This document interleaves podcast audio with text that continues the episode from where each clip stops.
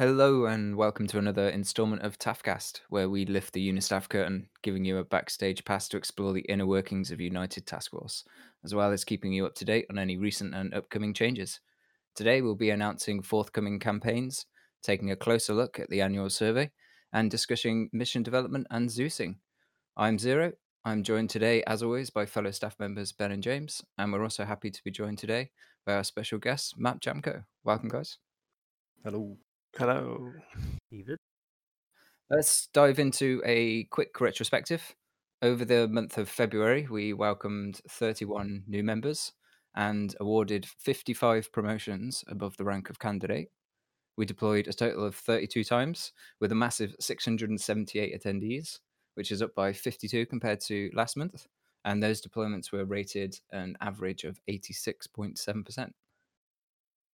Uh, speaking of stats, at the start of the year, we had our annual survey, and across many topics, including uh, overall happiness with the group and the helpfulness of the general leadership, we saw an increase in positive responses. Um, and of course, if you guys want to discuss any specific questions that were in the survey, we can. But uh, one that I found quite interesting was the significant increases in the areas of experience and progression in terms of what people set out to do when they joined UNITAF. So thought it'd be interesting maybe to discuss uh, why we think there's been such a significant change there and uh, what changes we've made that have led to to that increase and whether that's something either we plan to or, or just by the changes that we'll be implementing over the next year we'll um, you know we'll, we'll see further increases in in that area I think that what, what's the, do you know the word, exact word in that question? I think it was the do, do you uh trying to think of the exact word in the question. I'm not sure if you've got it. Uh, I don't have it open, but I believe so. One of them was, uh, "Have you achieved what you set out Set to out to achieve. achieve?" Yeah, when you joined Unitaf, um, and I believe the other one is, um, "Do you understand what you need to do in order to achieve what you've set out to achieve?" And both of those saw a really marked increase. Yeah, so I think one of those things is one of the most important things about the survey is this like long stretch approach to making decisions, and on a day to day basis, people can sort of, um, you know, maybe they don't like certain aspects of the of the system, but as a whole, like we try and make big moves with it over a long period of time. And I think the last annual survey we take t- uh, 20, 2019, we probably were either still using the check system or we were just coming out of it, moving to the tier system. Um, and I think what we've maybe done over the last 12 months, I guess, is give all of the information and the tools for those systems to to people through their dossier profiles and stuff. So people know exactly what they have to do and they understand how the system works, rather than it sort of be, you know, a little bit undercover and you maybe just find out when you get promoted or when your tier goes up or whatever. So I think obviously we saw that in the survey of 2019 and over the course of lit- a literal 12 months we've made gradual changes to that system i mean literally now automating pretty much all of it as well so that probably uh, uh, has a contributing factor towards it Yeah, absolutely. I, I wonder as well if there, if there's been a uh, sort of marked increase in the communications in troops as well, which has which has helped uh, with you know having more more sort of NCOs that are in direct line, uh, you know, direct communications with the guys under them, and and sort of helping them out and uh, pointing them in the right direction and uh, getting them on the the FTXs that they need to be on. yeah and, and i think in terms of progression it can, it's not just the tier systems i mean progression can come in a whole host of ways. You know someone might join and they when they want to do something really specific and it may just be that you know we don't have the scope or the capacity for for that. You know obviously piloting is one of those things which generally quite competitive.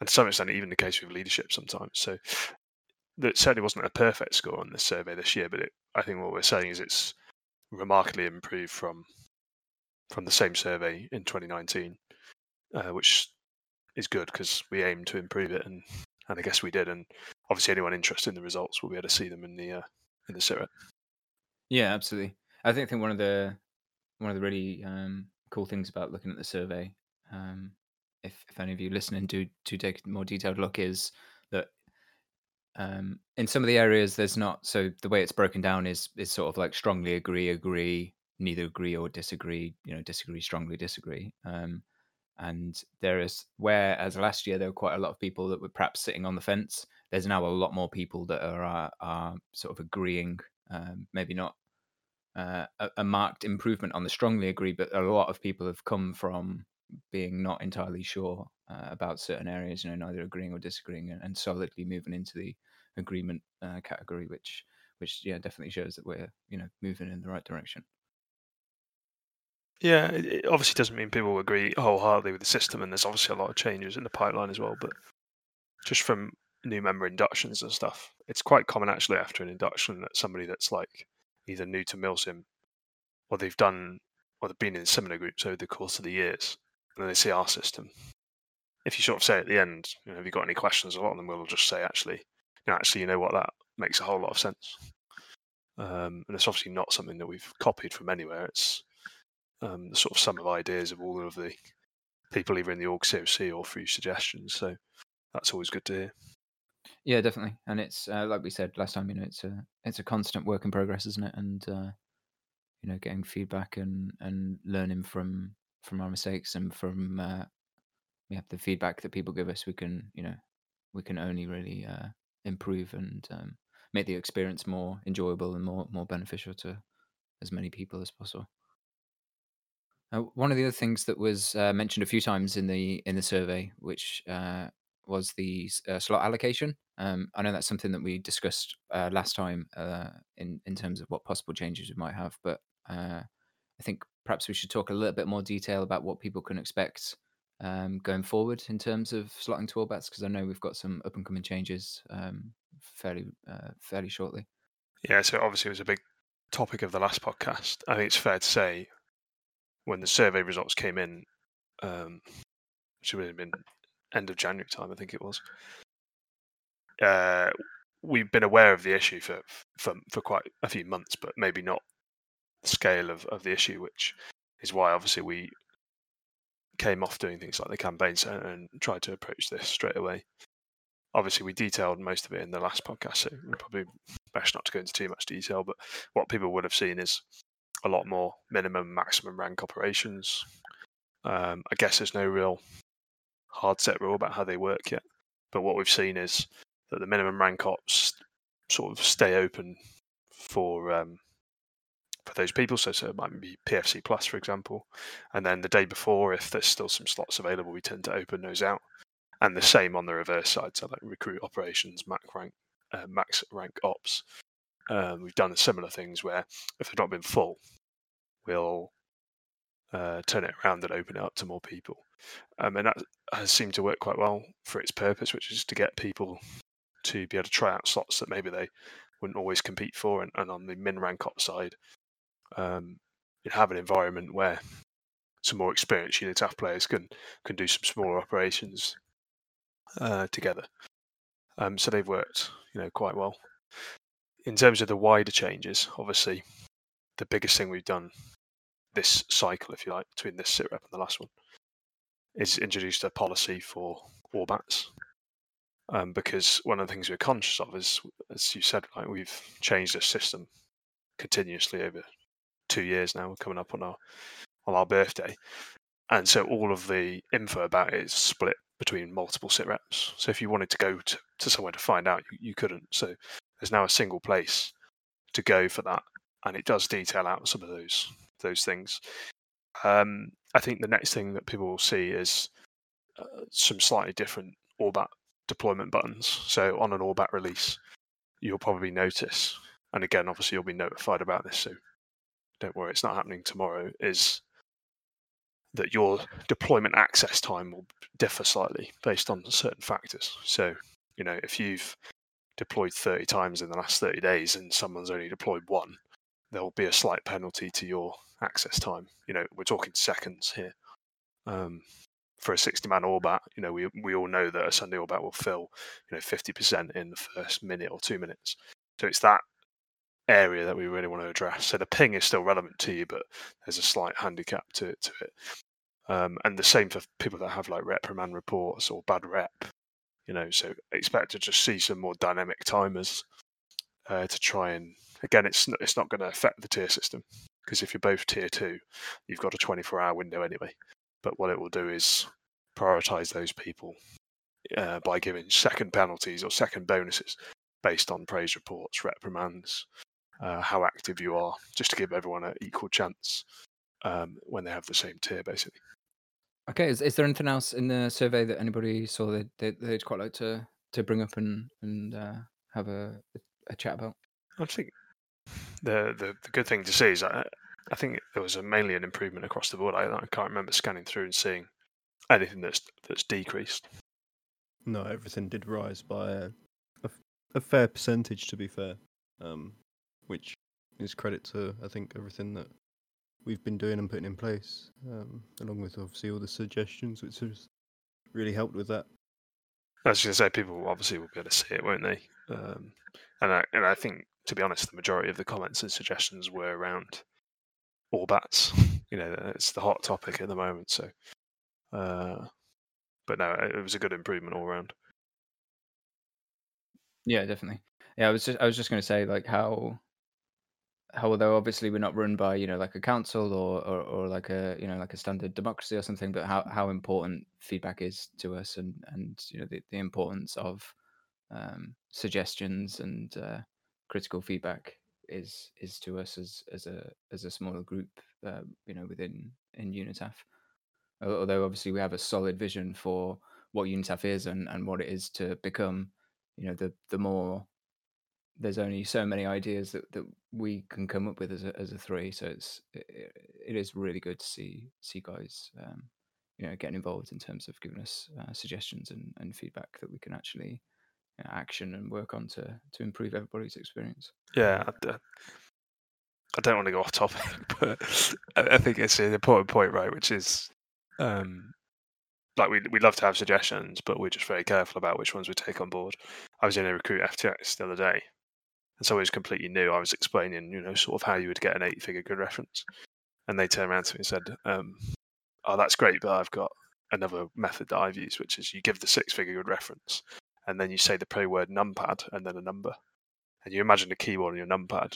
What you're saying was one, two, three, four, five. So if you imagine the numpad in the grid, you would just give the six figure reference and then say numpad five, and five obviously being the middle of that grid, which I thought was a great way of doing it. And obviously, we haven't put it in SOP overnight, but that's a sort of really fresh view at something that we've done the same way for a long time. Yeah, yeah, absolutely. It does. It very much sort of highlights what I, what I just said in, in terms of having having a different set of eyes and a different brain looking at, at the same you know the same problem. You can come up with many different solutions to to one problem. Absolutely. All right, so we'll have a look at the sort of in the works, which is where we look at stuff that's in the process of being created um, and the things that people can expect, uh, you know, in the next month or so. Um, last podcast we did talk about the, uh, or at least we mentioned the merch store. I know we don't have a lot of solid answers at the moment, but uh, it'd probably be a good idea just to sort of talk about what we're planning in terms of you know purchasing, where that money goes, whether it's going to be solid purchases or whether it will be you know some will be rewards, um, and obviously the, one of the most important ones is uh, what's actually going to be on offer in, in a merch store. Yeah, so we've I think there's some visuals on Discord anyway, isn't it? Um, I have seen some floating about. yeah. So at the moment, we've got a couple of designs. So we've got uh, obviously t-shirts, um, hoodies, I think mugs, and maybe hats. Is it? I think they're like the four things we've said we'll go with, and, and in two principal colours at least. They're sort of, I guess it was a charcoal grey, Ben. I can't remember the exact. Not, not probably a little Yeah. bit lighter than that. Slate Yeah. grey, probably. Yeah, that, and a and then obviously an army olive. Um, so black on olive and uh, black on grey, I think, or it might be white on grey and black on olive. white on. We'll put some we'll put some visuals in the sitrep. Um, and so at the moment, uh, what obviously one of our members, so Pete's um, uh, partner, has uh, does it. So we're just exploring that at the moment to see if we can support obviously people in the unit. Um, and I think we've even put some prices, some like estimate prices, because we've obviously looked at going some with the, some of the big services like Spreadshirt and stuff, but they are quite costly for for people that are buying it, and um, we're not interested in in profiting out of it in any way. So um, it seems the better value that we can get as long as the quality is there, then obviously that's what we want to do. So we'll obviously firm that up, but the process will probably be there'll be a channel or something on Discord, and people can um, arrange it through there, and obviously uh, we'll get a load made so we can take pictures of it and stuff like that. But um, obviously, people have been asking for it for ages. We made a fair bit of progress over December with it, and obviously it's been a little bit on the back burner. So we'll obviously um, push that forward a little bit, and it probably is something that people will see in in this month. Because um, I know a lot of people have been asking for it. So hopefully that's uh, another box ticked for those people. Do you, do you think there's a potential for us to give away merch for, you know, certain things, perhaps at certain times during the year? Yeah. Or, or will it be a solid sort of, you know, um, you know, your, your standard kind of uh, store store? Uh, I, I think so. Uh, like like I said at the start, it's important to say like we we're not. It's not a donation thing. If you, it's just if you want to buy T-shirt with Unitaf logo on it or a mug, like buy it, it's going to be roughly at cost. Like we're not making any money out of it. Um, and in in reality, it's not going to the server costs or anything like that either. Um, just try and keep the cost as low as possible for people. Um, but yeah, I think we have talked in the past about having like some physical awards in some sense. So whether that's merch, if you like, or uh, a unit patch, like a, a real unit patch. Um, I think they're, they're things that we may look at doing. I think even some of the awards, like medals, if you like, on the website are billed to be physical. Obviously, nobody's been given one yet, um, but I think that's a good idea. Are you sure? Are you sure you don't have a uniform somewhere, James, with all your medals on it? I should get one. I don't know. I might ask Kevin to sort me one out. Great. All right, let's uh, let's talk about some of the up and coming campaigns that we've got. Uh, so Easter's coming up. Um, I don't have a lot of information about this, other than I know that it's going to be an all tank mission. So if uh, armor is your thing in terms of uh, you know, big engines, big guns, thick armor, then uh, that would be something that would be interested to uh, interesting for you. But in terms of um, long running campaigns, uh, we've got two new ones that are currently being developed. We've got Operation Aisha, which is a near future based campaign that pits the German military forces against the Russian Federation in a bid to defend Finland and will include a wide variety of content, uh, including uh, special forces missions and uh, large scale combined arms battles. Uh, if you're interested in contributing to the development of that campaign, you can talk to Private B Miller, uh, send him a message on Discord. The second campaign that's in the works is Typhoon, which is set around a fictional 2016 Russian sponsored military coup of United Sahrani. Uh, and with tensions running to breaking point, United States Marines, with uh, with support from a strike carrier group, will attempt to liberate the peoples of Sahrani and eliminate this uh, the threat that this coup poses to the security of the United States. Uh, and once again, if you if you're interested in in helping out with that campaign, uh, feel free to reach out to Private First Class Metcus or Corporal Dongworth. Uh, speaking of mission development, we have one of our longest active Zeus's with us today, uh, Matt. So, Matt, I know previously you'd Zeused in a more public setting, and I'm sure that that differed, you know, in many different ways from the way things are done in Unitaf. But I think perhaps first of all, it would be useful for people to hear you talk about exactly what the role of a mission developer is uh, and what the role of a Zeus is and how they differ from one another. Uh, yep. So obviously, I guess the primary difference being um, the difference between out of game and in game contributions to uh, a mission, uh, whatever mission at hand it be. Um, I think you'll see that obviously we've got recently we've had a, a lot more uh, people getting involved in Zeus, which has been really good. And also the mission dev side, uh, as mentioned, like Metis and, and such. We've had a uh, probably in between Daesh and Brimstone side ups and all sorts. We've had a much more variety, I think. Um, but yeah, I think the difference being obviously um, Zeus is primarily uh, working in game to uh, see the mission developers uh, sight, I guess, on that mission um, come to fruition on the day itself. Yeah, almost like um, very much how like a, a squad leader or a platoon leader is there to um, see the commander's intent of a mission carried out. Zeus is kind of there to see the mission developers' yeah, uh, intent carried out. Um, I go into mission dev side, I guess. Sure. Yeah, yeah, go for it. so, uh, I mean, there's a lot that goes into developing each mission. Um, as, as you say, I've come from. Uh, I've had a lot of experience with uh, Public Zeus as well. Obviously, there's not really much way of uh, mission dev in Public Zeus. A lot of it's just uh, kind of doing mission dev at the same time as GM. So it's nice in Unitaf to have uh, have them separated and uh, have a clear difference between the roles.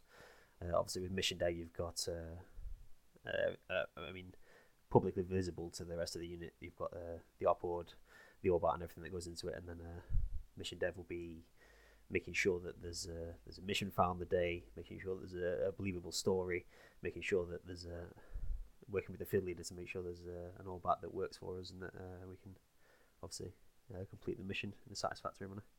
Exactly. So it's quite uh, it's it's quite a creative creative role, really, isn't it? Within within the group, um, like in terms of both technical stuff, but also you know pure sort of coming up with with stories that that people will find interesting and, and engaging. Yeah, I think a big part of it is the storytelling side. Um, I think any good mission dev is uh, is interested in sort of the the backstory and the lore that goes into the the, s- the small universe that they're creating and that we uh, that we play out uh, soldiers in. Uh, I think uh, with some of these uh, campaigns that we've been seeing come out as well, uh, we've been doing a really good job with it. Yeah, I think it, it's actually a really important thing for for someone on the ground to feel like the objectives you're achieving and and the overall objectives in an operation mean something. You know that it's not just a a standalone skirmish with, with, with a bunch of AI, but but but that it that actually has some meaning and it has like some knock on effect for for future missions and, and for other players as well. You know that that uh, your performance in in one mission can not necessarily make or break a campaign, but you know can have a, a significant knock-on effects uh, for other Yeah, it's a massive part of the immersion. I think. Uh, I think there's great ways to tie that in as well uh, into gameplay itself uh, that the uh, Zeus's game masters can do on the day as well with uh, Intel, HVTs. We've got role players that uh, do an excellent job of um, bringing it alive as well. Yeah, absolutely.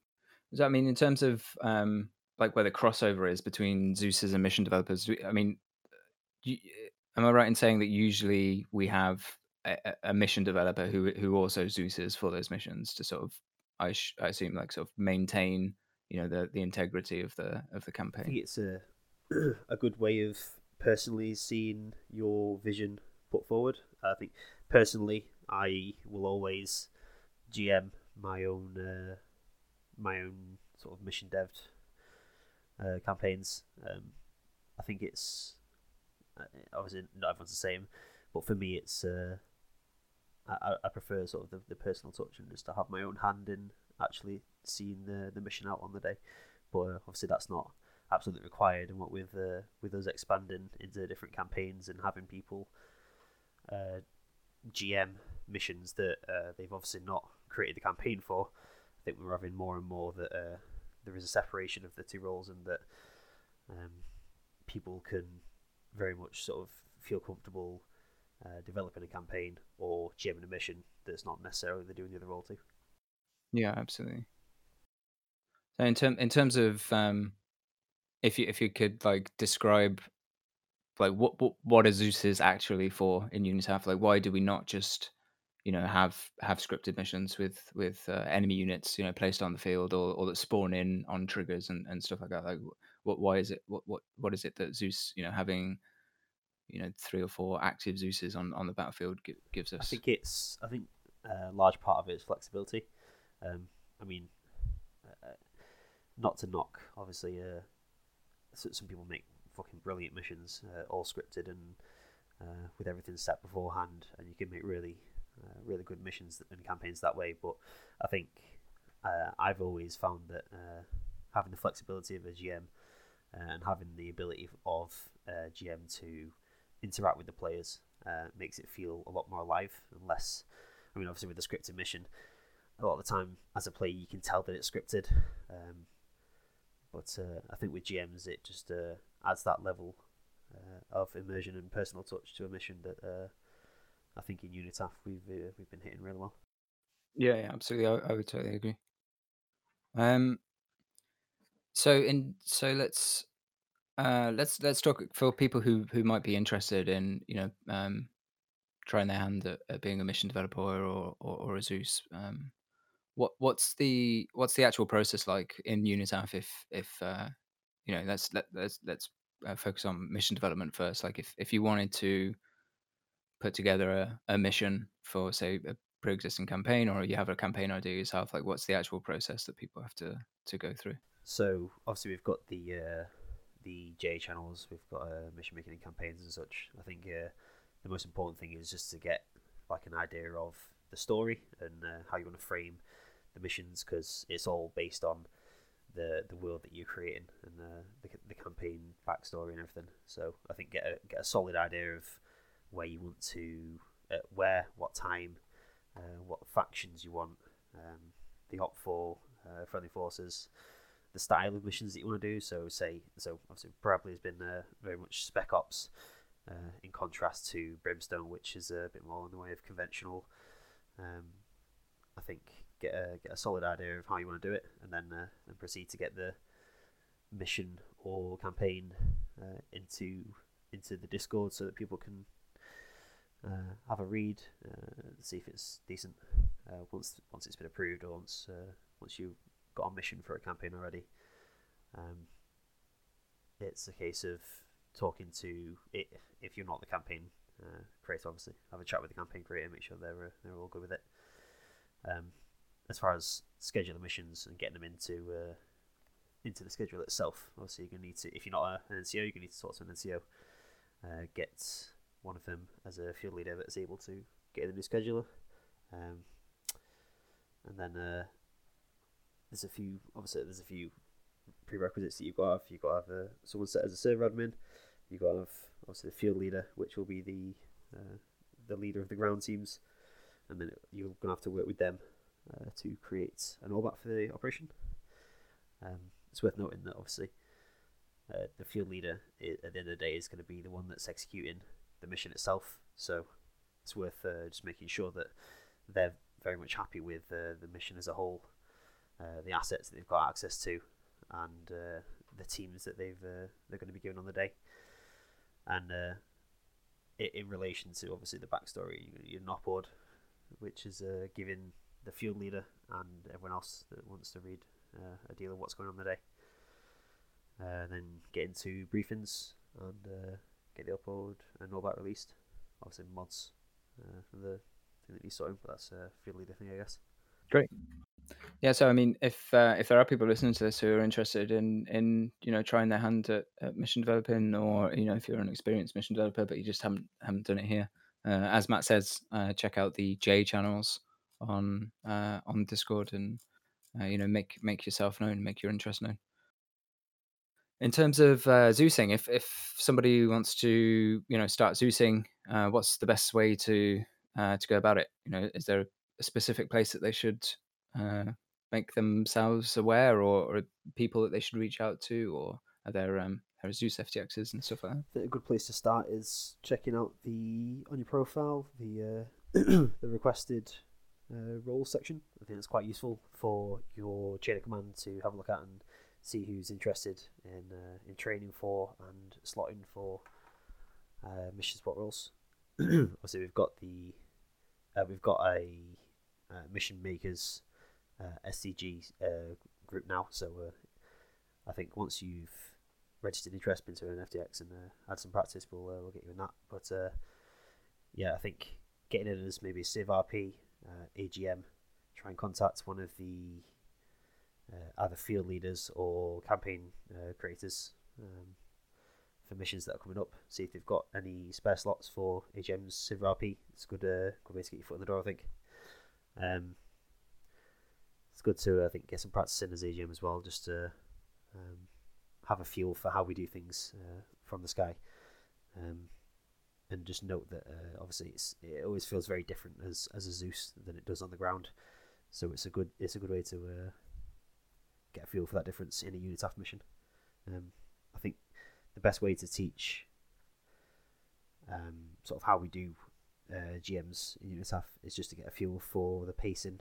Um, it's, it's, difficult to, in a theory FTX, for example, um, sort of tell someone about the about the attitude and the mindset that goes into into GMing. So, uh, yeah, I think get, try and get your foot in the door.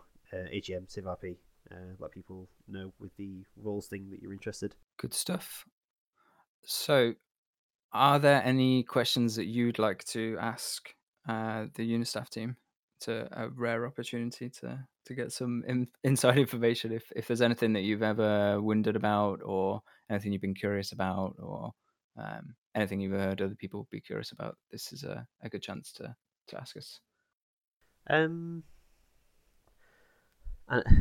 I think I'd be uh, I'd be doing people a disservice if I didn't uh, ask about uh, uh, modded missions campaigns. Um, obviously we do modded already, but uh, I think some people I know have been interested in, for example, Star Wars, Warhammer 40k, um, special missions like that. Maybe I, uh, we've been doing historical missions. I think some people are interested in perhaps doing missions based on on these, and obviously it's a, it's a huge thing to get this extra mod pack on the server and everything. So I understand there's a there's a massive um, back uh, back end uh, thing to do with these, but I think maybe if some people understood the the staff's uh, stance on it and the reason for their stance, I think um, it'd help with uh, people's curiosity. Yeah, absolutely. Yeah, it's it's a it's a great question. It's one I I uh, brought up myself um, to uh, with Ben and James uh, just a couple of nights ago. So, uh, James or Ben, if you, if you want to uh, field that question, go ahead. Yeah, it's it's a good one. Um, I think it's also something we've slightly moved on maybe over time. I don't know. Be interesting to hear if over Matt's uh, time in Unitaf, if our stance has changed because um, obviously what Zero said's true, but to some extent uh, you have to go really broad. So like when we look at things at a unit staff level, we're not looking at it on a mission by mission basis. We're looking at it as a what effect will this have in a year, two years time basis. It might might sound silly, but I mean we we've been doing similar things to what, what Unitaf does, or in my case, and a lot of the original members of Unitaf for you know for over ten years. So we've seen the death of community after community. United Operations being one, you know, died. You know, been going ten years, died the other week. Um, so the reason why we're super cautious about things like Star Wars or and anything that's a little bit out there like that, and and to some extent we had a similar thing with PvP. So about a year ago we had someone who was really keen on doing PvP. And on the face of it, it seems like a really easy decision to make, doesn't it? Um, all right, guys, we want to do some PvP. Can we do it? Yeah, sure, no problem. Off we go. Um, but we we take a bit of a step back and look at it like this, which is if we do something completely different, which PvP would be to to maybe what we do, uh, and people really enjoy it, that's that's great and that's fantastic if they do. But what we might end up doing is not doing some of the stuff that's actually worked really well for us. And considering the fact we're doing 35 deployments a month at the moment, um, and people are, are enjoying it, you know, AARs are better than they ever have been. Um, at an organization level, it's super important that we don't change the core value of like why we're here. So one of the bastions of Unitaf is, as I think Matt mentioned, like our missions uh, and the way they're made is quite unique. The fact that they're all co-op and all the other systems we've got. So when we look at things that are completely different, like World War II and Vietnam, does also fall into this category. And to some extent, uh, the, like the Christmas specials and the Halloween specials also. Um, what we're really cautious of is doing something completely outside of the realm of what we do for two reasons. Um, the only reason we're so good at what we do, or you know, statistics say that you know people really enjoy our missions, is because we've done hundreds and hundreds of them, and we've got good, solid after action reports. You know, something like if you printed off all the after action reports, uh, five thousand of them, God knows how much paper you'd use. So, so we've got better over time at dealing with that. We we haven't got that for things like World War II, which is why the World War II missions and the Vietnam missions, you know, they're not going to be as good as the current day ones because we haven't got that experience. And so the PvP one is like, well, our, our approach is if you want to play PvP, go, go and play with Friday Night Fight. You know, they do it twice a week with hundreds of people. They're going to be better than us at doing it and if we were to focus on PvP, it would dilute our ability to deal with uh, our core thing. So you could sort of apply that same logic to things like Star Wars, which is um, to do a single Star Wars mission will take more development time from us and from our mission makers and from our server administrators and all all of that than maybe ten or fifteen. I'm, I'm picking a number out of the sky, but I guess you get the principle um, of our normal missions. We have really streamlined the process of making a mission to the extent that we can do as many as we do now. 800 slots a month we're we're putting out the last three months. Um, and if we start introducing new things like that, it may, not saying it definitely will, but it may uh, have a adverse effect to the to our core offering, like what we're there to do. Which is why when we start Unitaf, we said it's a platform, it's not a unit, um, and people can come here and play with what we do. And if they're interested in other stuff, you can go there. And I've no doubt for people that are super interested in Star Wars, and I know for a fact the the biggest and most active groups in Arma now are Star Wars units. It's a huge thing. Um, I don't know if it's something I myself would be interested in, but it's. Uh, I guess we we've done a lot of uh, what's the name of that theme that we've done for like Halloween and stuff. Uh, Uh, SCP, Foundation. yeah. So we've done like SC, SCP stuff before, and generally it has been quite well received. But I don't think it's too much of a detraction from our normal uh, stuff. The SOP is generally the same and stuff. So all we try and do with that and with World War Two and with Vietnam is just limit the frequency of it, so that it doesn't, at a glance at the schedule, um, dilute the wider offering of what we're doing. Um, so in a broad sense, I think that's our that's our sort of position on it. So going forward, do you think there's um, going to be an opportunity for uh, doing specials uh, every now and then uh, in these uh, in these modded missions? Yeah, I mean we've we've approved an, an op at Christmas where we were all running around in blue Santa suits. I mean, I think there's definitely a, a little bit of scope. Um, and also, I think the other thing is we we do so many operations now. Having a few more of these is not necessarily detriment. I think our biggest concern is that we don't want the opinion from any line individual line member to be, uh, "What's this?" You know, I didn't sign up for this, which is true. No, it's not what I made Unitaf for. It's not what we made Unitaf for. Um, so what we don't want to do is sacrifice uh, our main focus, what we're really really good at, uh, for something else. Uh, but on occasion, and we have committed specifically with historicals, I guess, to one per month at the moment. We're alternating. Um, and we generally do specials for every festive season, so Easter, uh, Christmas, so on and so forth. So I think the simple answer is yes. We just we just want to sort of have a little bit of rope on the frequency of it, so that it doesn't get uh, too overwhelming for people that aren't interested in it, because um, that may be the case that the majority of people just aren't interested in it. Yeah, so I think maybe if if that is something that you're if it's something that you're super interested in, like James says, that there are other groups out there that that that will do it better than we do it, and you know there's there's absolutely nothing stopping you from you know going getting your your Warhammer fix or your Star Wars fix from those places. But um, if you can, you know, like for example, May the Fourth would be a really good time to to try and push doing a a one-off Star Wars uh, mission, and I'm sure if if you gained you know enough interest, that that could be something that we could put on. But yeah, I think I think James, you know, James makes a really good point that you know, Unitaf is successful because we do what we do and we do it really well. And if we start to do other things, then it, it, it does you know run the risk of of diluting what you know what what we, what it is that we do. Um, and then also you know for those people who who are, are completely not interested in, in in that sort of stuff, they don't get anything out out of that. Yeah, there's definitely potential for it. Yeah, there's definitely potential for it. And I think I think I think I think for people that don't look at it as deep as we do, it's difficult to understand when we say, uh, "No, we don't want to do a Star Wars op," because it's interpreted as that individual operation, that just one time. You know, most people would take, I guess, the view of, you know, what harm can one Star Wars op do? If you- if you get me. Um, we're more looking at quite a serious level at the longevity of everything that we do and what effect uh, moving tracks or having multiple tracks running alongside each other. The same as an argument of why don't we also have DCS as a, a supported game as an example. These are all really, really big decisions that would detract the attention of us as staff and the wider um, contributors of Unitaf, including the org COC.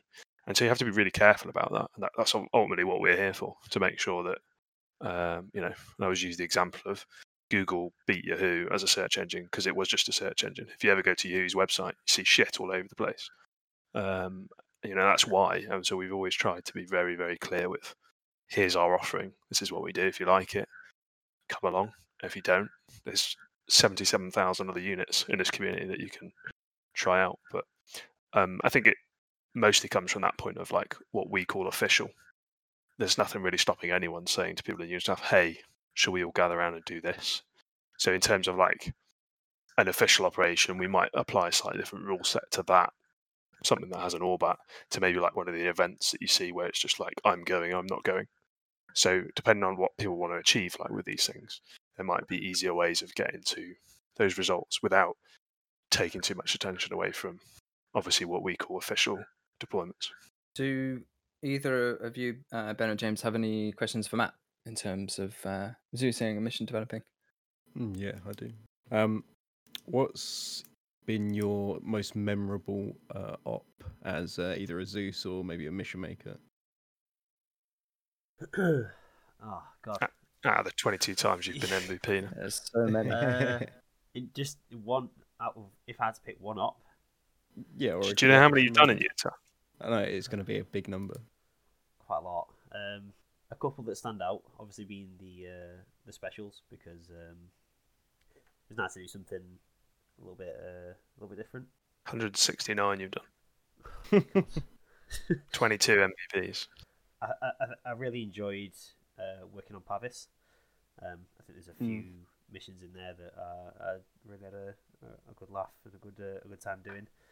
Um, I, I think as a, ca- a campaign overall, uh, it was really really fun to do.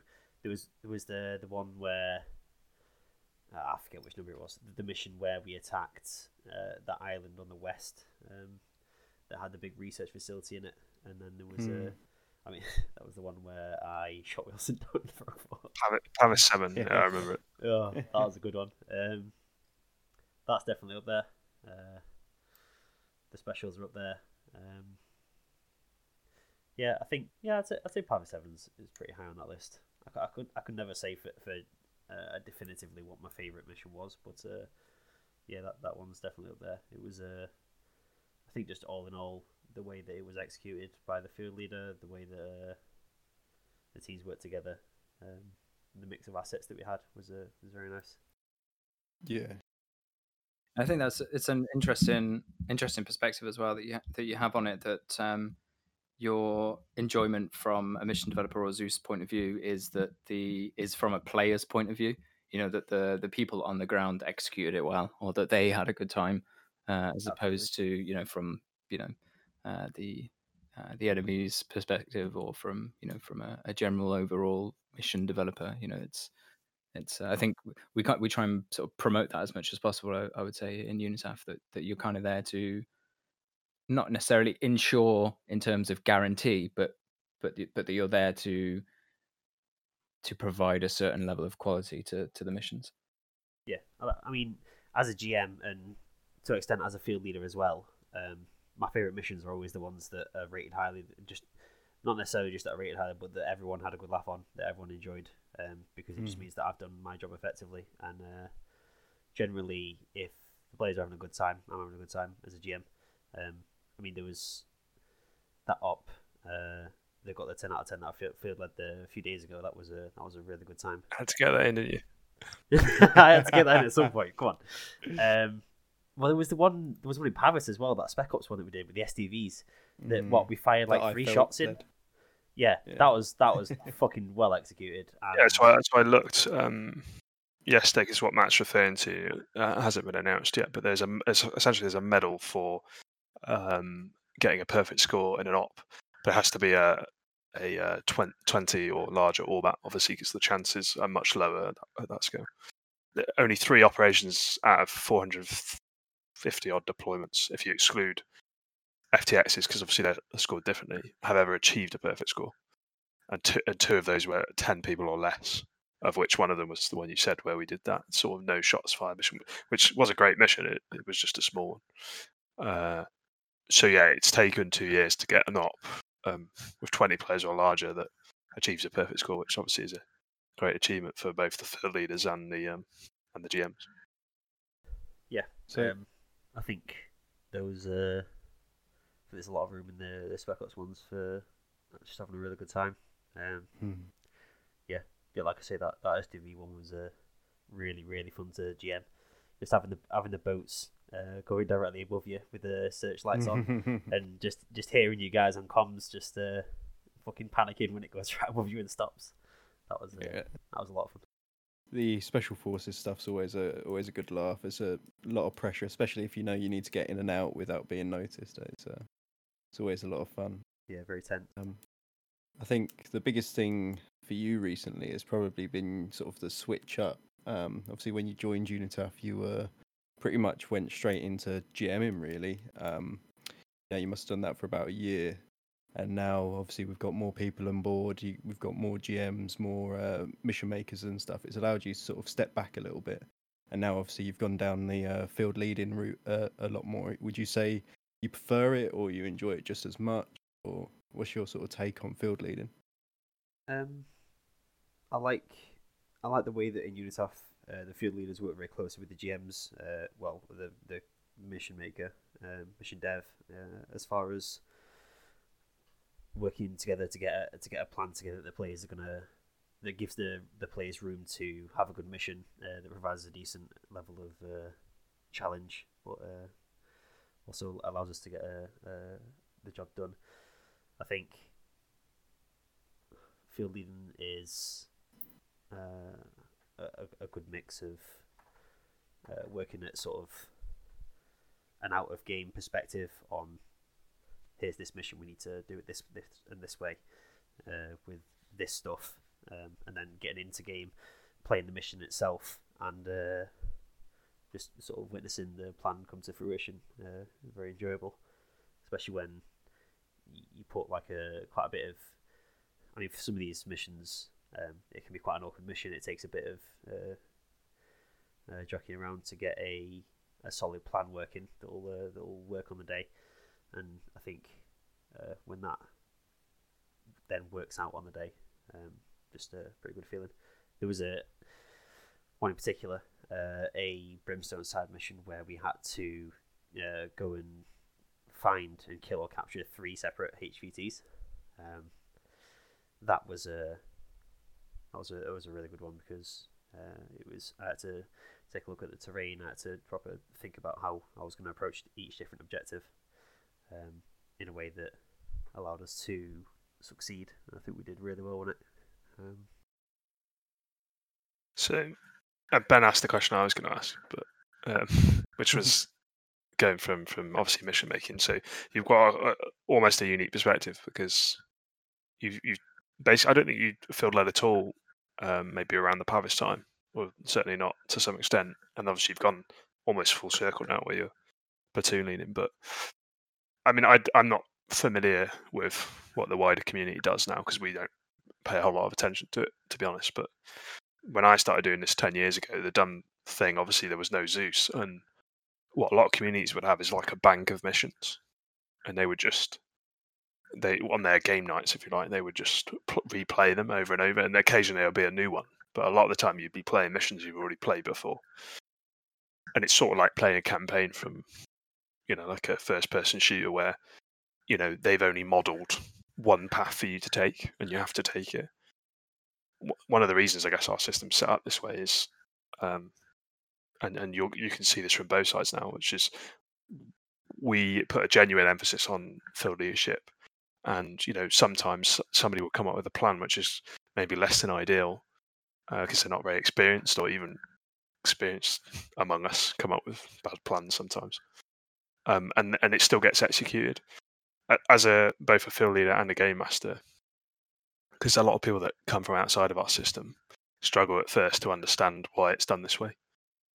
Um, have you got any maybe examples of that from either side, or how have you seen that process of how we make missions change over time? Because it's obviously not the case that a mission maker says, "Here's my mission, and here's exactly what I want you to do and how I want you to do it." It's obviously a lot more uh, involved in that from both sides. Yeah, I think we've come to a point where it's um, a nice balance and it's quite fluid um, between the field leader and the mission dev. Um, at first, I mean, when I first joined Unitaf, um, it was there was a lot less uh, in the sort of planning side uh, behind it. I remember um, there was a few times where I was just like, "Hey, uh, want to get a mission up? Fancy jamming a mission?" And we just sort of threw an all that up, got a few people on, and then worked out what we were doing. Well, I'd work out what we were doing in the background, and then we just brief on the day and sort of uh, have at it. But obviously now we've got uh, we've got the whole uh, separate. Uh, I mean, build the PBO and everything, but um, but plan the field leader who then plans his uh, his squad leaders, uh, fighting leaders, etc. Um, beforehand, works on a big plan, and uh, I think it's working really well because just uh, it adds like a nice structure, and I think that contributes uh, a large part to the immersion and the backstory uh, that some thought has gone into how we plan this mission and how it's executed. Uh, I think we've come a long way uh, in the past year that I've been in the unit, so uh, yeah, it's obviously a very marked difference to the public Zeus as well that I was I was doing before. Yeah, definitely. I think it's it's always it's, it's obviously a system like most other systems that are constantly being changed, but it's always interesting to hear um, from from both sides because um, it's it's a very different way of looking at it, but it comes from a sort of core of development for both for both people, which is you know people people can't as a field leader like I, I don't want to execute your plan just like you don't want to execute mine. You, everyone wants to have a say, um, and what a lot of people forget is uh, you know we're not playing Call of Duty single player campaign, you know, in real life, stuff goes wrong all the time, and you have to give people enough rope to make those mistakes to learn. And I think it'd be a shame if we lost that um, in our system. And so it's good. It's good when campaign managers and game masters can see, you know, maybe they don't quite agree with what you're doing, but they let you execute anyway because ultimately that's what it's all about. Good stuff. Does anyone uh, uh have anything else? Yeah, I've got I got, got one more. Go on then. Um, what do you think um, your biggest challenges when either planning or Zeusing? Uh, I think when in mission, the players do something that is contrary to the plan or off script. I think it's a nice uh, challenge. Um, I think it, it's nice to it's a nice test for GMs and their flexibility um, with dealing with a situation that they're not ready for. Um, I think when something goes wrong in a mission, like for example a mask has that you weren't expecting, uh, it's uh, it's a good way. It's a good challenge to have to think. Okay, so where do we go from here, and how do I make sure that this doesn't completely derail the mission, and that people can come back from this in an enjoyable way. Um, yeah, I think mask hazards are probably the biggest, the biggest uh, cause of uh, going off script. Yeah, um, definitely. So, uh, I think it's. I, I think every budding game master should uh, should have to witness and react to a mass cas, um, so that when it happens later on in their in their career, they're ready for it, and uh, especially if it's a bigger mission, um, you need to have a way to keep the players tense and involved without completely stepping off um, yeah, and just leaving them to it. So I think, uh, and obviously it's heavily dependent on the situation and where they are in the mission. So I was gonna gonna say just on that is it's probably a, quite a difficult one. Um, trying to balance because um, obviously if you have a mass cas depending on the side, you know you might have a squad down or, or near enough a whole squad down, um, which sometimes is is the only guys on the ground. Um, so obviously if that happens, that could completely um, turn a mission on its head, sort of thing. And th- the hardest thing to do, I guess, is to make sure the guys still feel under pressure, but at the same time, you, they they don't want to feel um, you've just sort of turned the enemies off, sort of thing, to allow them to recover.